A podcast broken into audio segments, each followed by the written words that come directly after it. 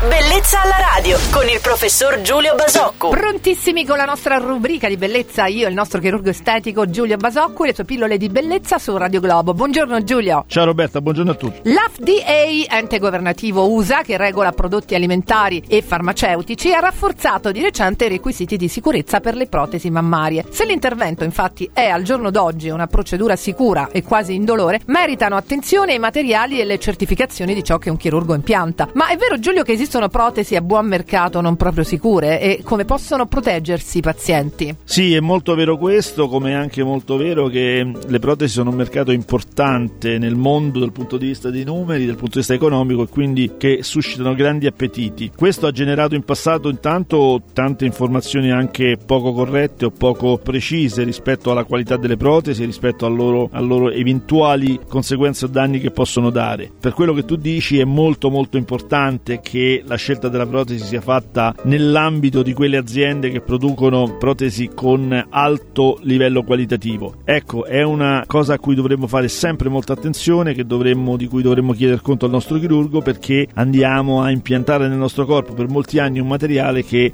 dobbiamo essere garantiti essere stato eh, completamente testato e completamente eh, eh, verificato. Grazie Giulio per averci dato queste importanti informazioni. L'appuntamento con Bellezza alla Radio e il nostro chirurgo estetico Giulio Basocco per domani su Radio Globo. Buon lunedì, ciao Giulio. Ciao Roberta e buona giornata a tutti. Bellezza alla radio.